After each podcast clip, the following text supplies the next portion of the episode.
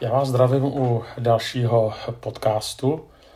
Chtěl bych poděkovat za zpětné vazby. Někteří jste mi navrhovali některá témata, tak je zpracovávám. Zároveň děkuji za ty zpětné vazby ohledně zvuku, který by se měl zlepšit, tak jsem se nechal poradit a snad teďka to bude už lepší. Ještě ne teďka, ale až mi dojdou nějaká udělátka, která když tady namontuju, tak se doufám tedy podaří odstranit některé nežádoucí šumy. Eh, děkuji také za nabídku podpory. Pokud byste chtěli podpořit eh, tady to vysílání, tak mi můžete napsat a já vám dám další instrukce. Eh, s tím, že za ty peníze potom se kupují nebo si kupují některé knihy, z kterých samozřejmě vycházím při nahrávání těch podcastů a třeba i nějaký to udělátko, které polep zlepší ty, eh, to, co jde tady do éteru. Ale to není nejdůležitější, důležitý, důležitý je ten obsah, o který se pokouším a tak jsem taky rád, že už mám nějakých asi 800 eh, tedy o pravidelných odběratelů, tak to ukazuje, že ty podcasty mají význam a samozřejmě to nejlepší, co můžete udělat, je nejenom si je poslechnout, ale pokud je považujete za dobré, tak budu rád, když to budete sdílet s vašimi přáteli a když to budou poslouchat i další lidé. Já připravuju knihu, která se bude týkat eh, vedení a budu mít taky možnost několik týdnů strávit eh, mimo Čechy, to znamená mít skutečně čas ty věci promýšlet, psát a promýšlet i eh, svoji budoucnost. Jestli ještě teda nějakou mám, doufám, že mi pán Bůh ještě přidá pár let – No a e, když tedy mimo jiné taky přemýšlím o, o vedení, tak e, se dívám na různé postavy z Bible a pokud jste některé podcasty slyšeli, tak jste možná si uvědomili, že často ty postavy, které vybírám, tak e, to byly na jednu stranu vynikající lídři, ale na druhou stranu se někdy dopouštěli různých přehmatů. A to je vlastně v Bibli fascinující, že Bible nepíše žádné hagiografie, to znamená životopisy svatých, kdy ten svatý prostě žil nějakým špatným životem, ale potom se obrátil a pak už žil prostě bezhříšně. Takhle moc dobře víme, že to chodí v pohádkách možná v těch hagiografiích, ale ne v reálném životě. A vidíme to i v Bibli, že ti vedoucí, když následovali Pána Boha, tak eh, se dopouštěli různých eh, hříchů, pádů, přehmatů, tak jako my. A myslím si, že ta velikost těch vedoucích nebyla v tom, že od jistého bodu už nikdy neselhali, ale že těch selhání litovali a ještě předtím, že je nahlédli. Jo? Že prostě viděli, že selhali a potom, eh, potom se káli. A pán Bůh přijal ten jejich mm, smutek a to jejich pokání.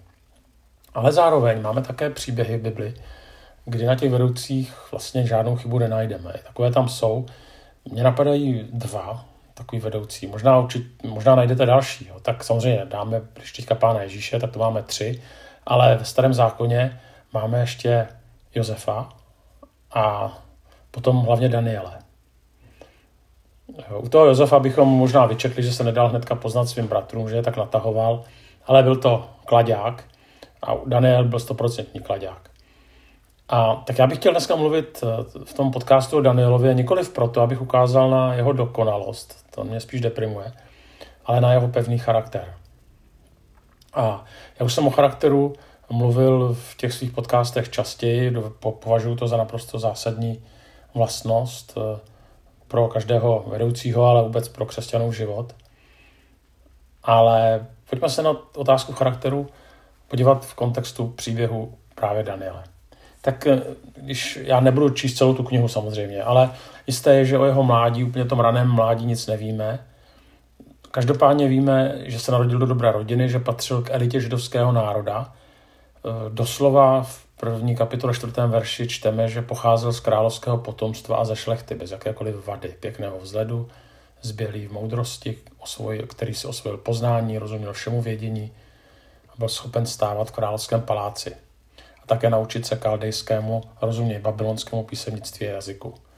To znamená, eh, ten, dojde k tomu, že král Nabukadnozor dobije Jeruzalém eh, a zřejmě část těch obyvatel pobije nebo odsoudí k otrockým pracím, ale tu elitu židovského národa nechá být a vezme se na převýchovu.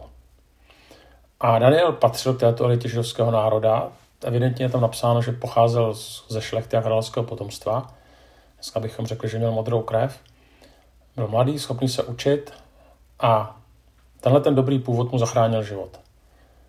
Byl tedy odvlečen do země svých nepřátel, eh, no ale furt je to lepší, než někde pracovat v dolech.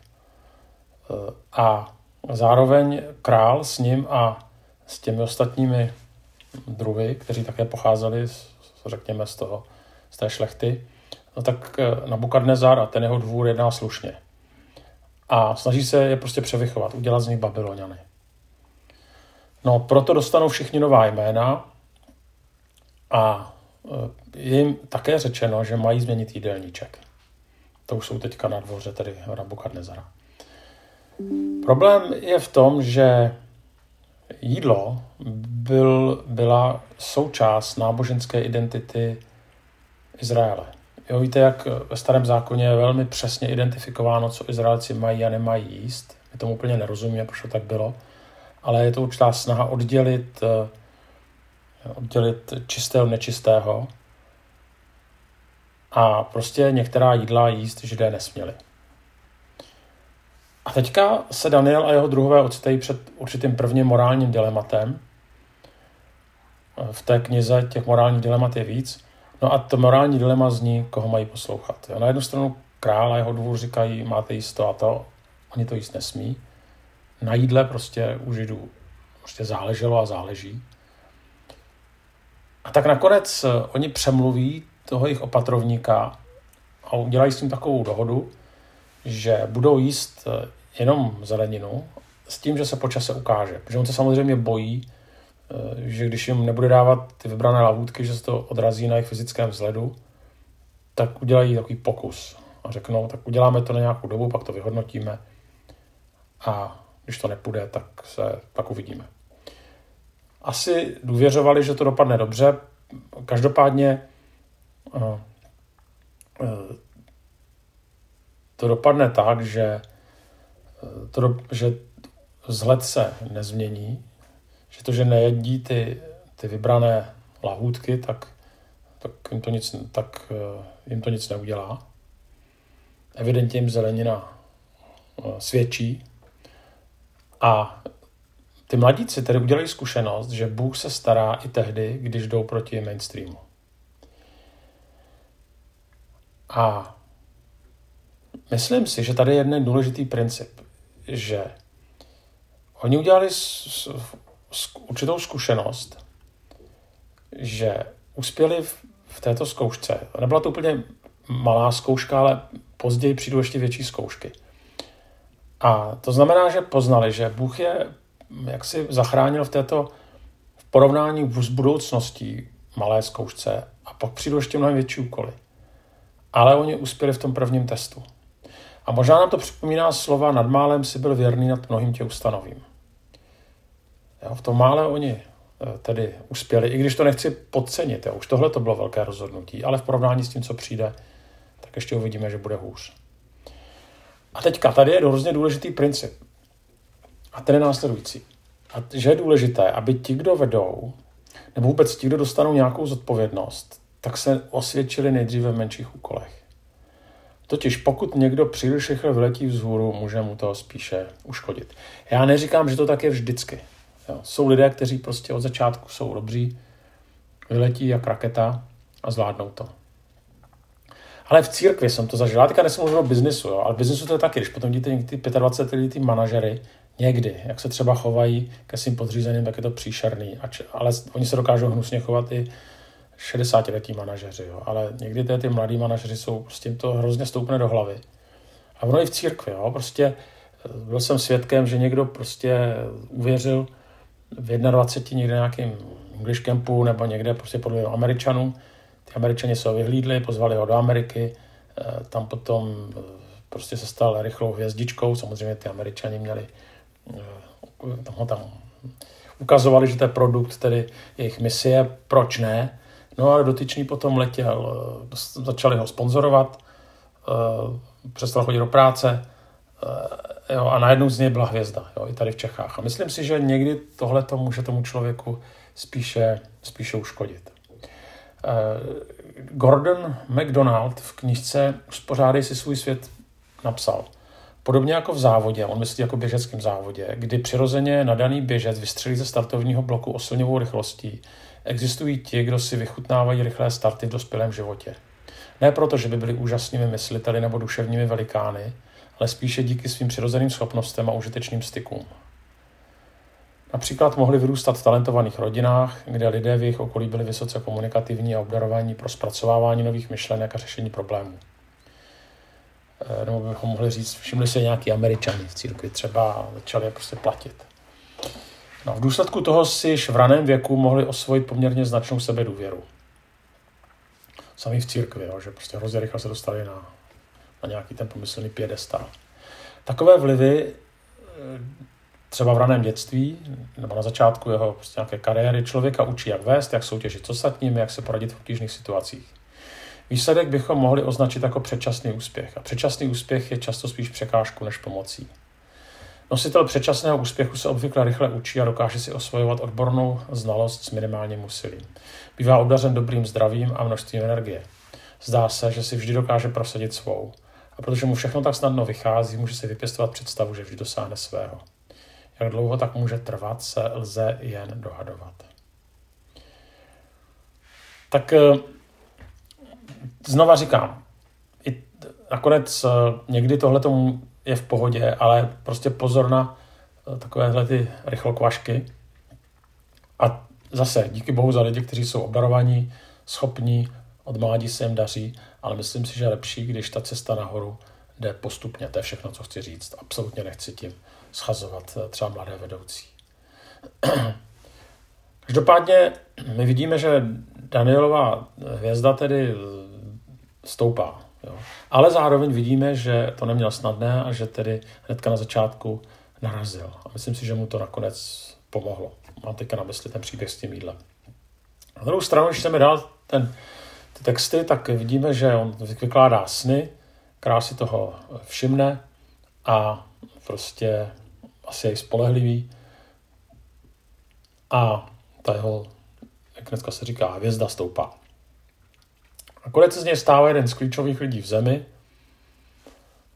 a zároveň, tak jak na začátku to bylo kritické, tak se to obrací a vidíme zase jiný zápas každého úspěšného vedoucího. Ale každého úspěšného člověka. Nejde jenom o vedoucí. A tím zápasem je zvládnout úspěch. Jo, může být to popularita, může to být peníze, schopnosti. Musíte si tam, co chcete. Když se podíváme do křesťanského světa, tak vidíme, že mnozí vedoucí tak padli. Jo. A byli to vynikající vedoucí, kteří ale začínali v nuzných podmínkách, kterým nepřáli okolnosti. Oni to dokázali zlomit, eh, ty okolnosti, a nakonec uspěli. Jo. Ale pak přišla další etapa v jejich životech. Oni se stali známými a tu svoji popularitu a ty možnosti, které jim ta popularita dávala, tak nakonec eh, nezvládli. A určitě není chyba být známým. Není chyba něco prostě umět, jo, vynikat. Pokud svými dary sloužím druhým lidem a Pánu Bohu.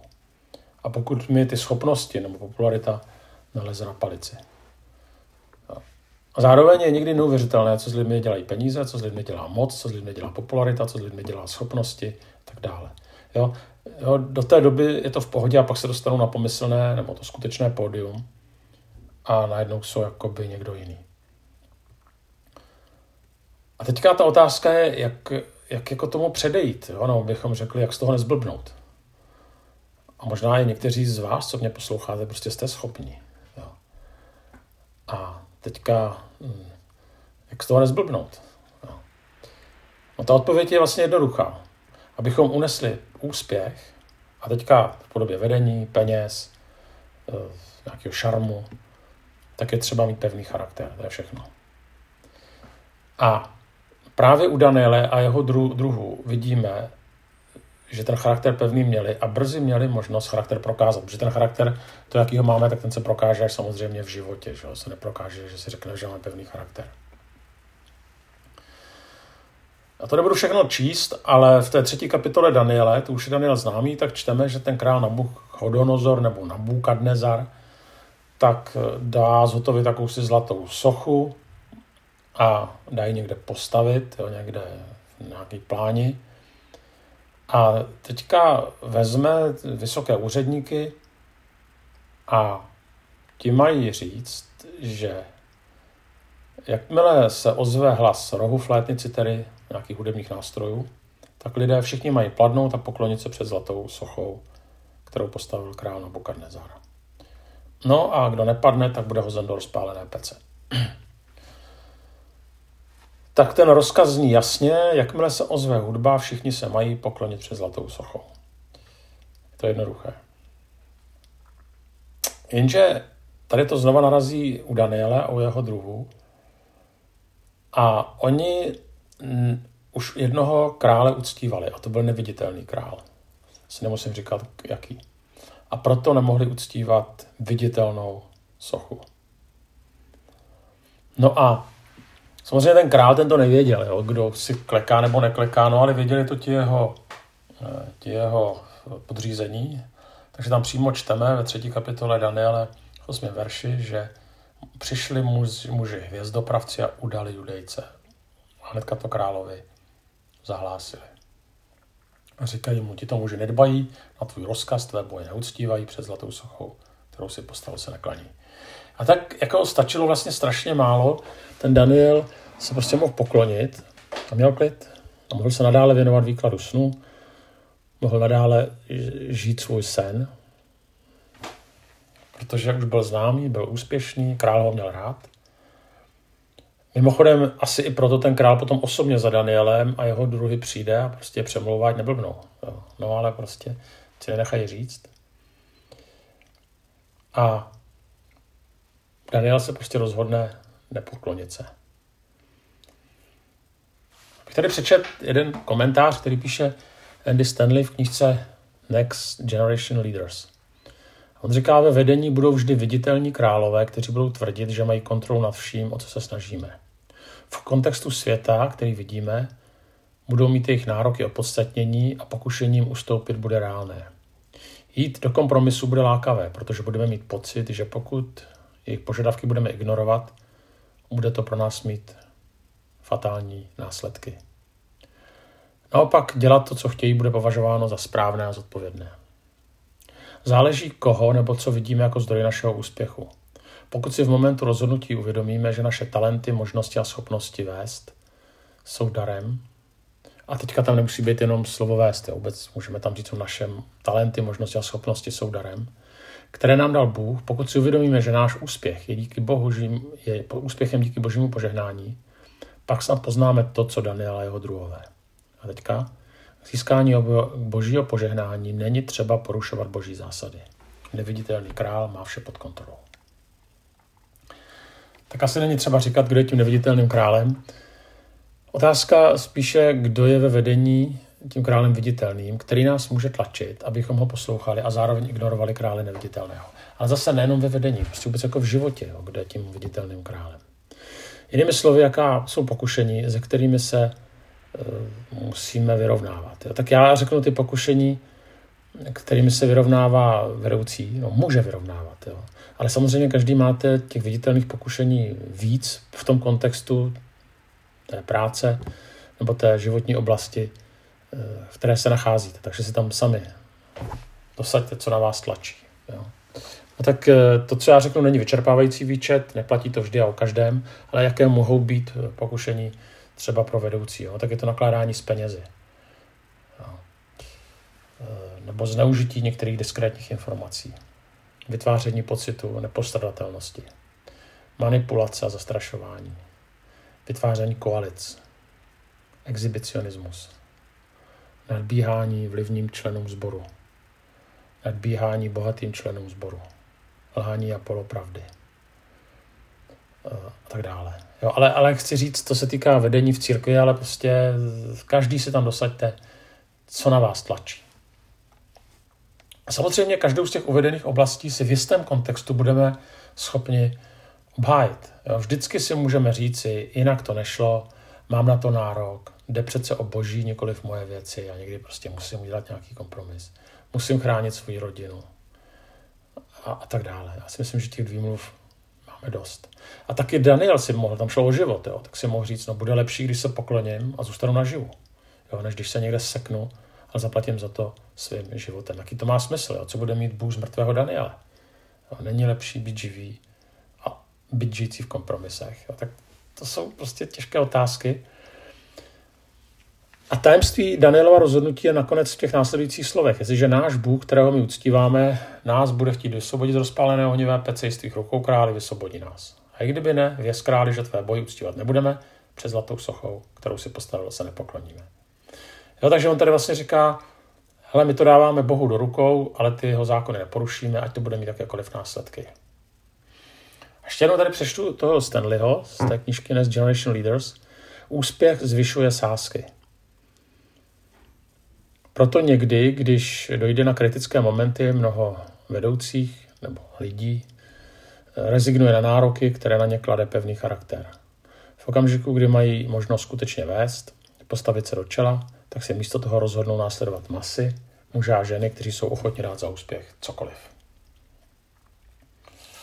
Jo, ale to není jenom o vedoucích, jo. to je prostě o všech lidech, o kterých platí úspěch zvyšuje sázky. Prostě člověk jde nahoru, daří se mu, ale prostě někdy musí platit svým charakterem, integritou.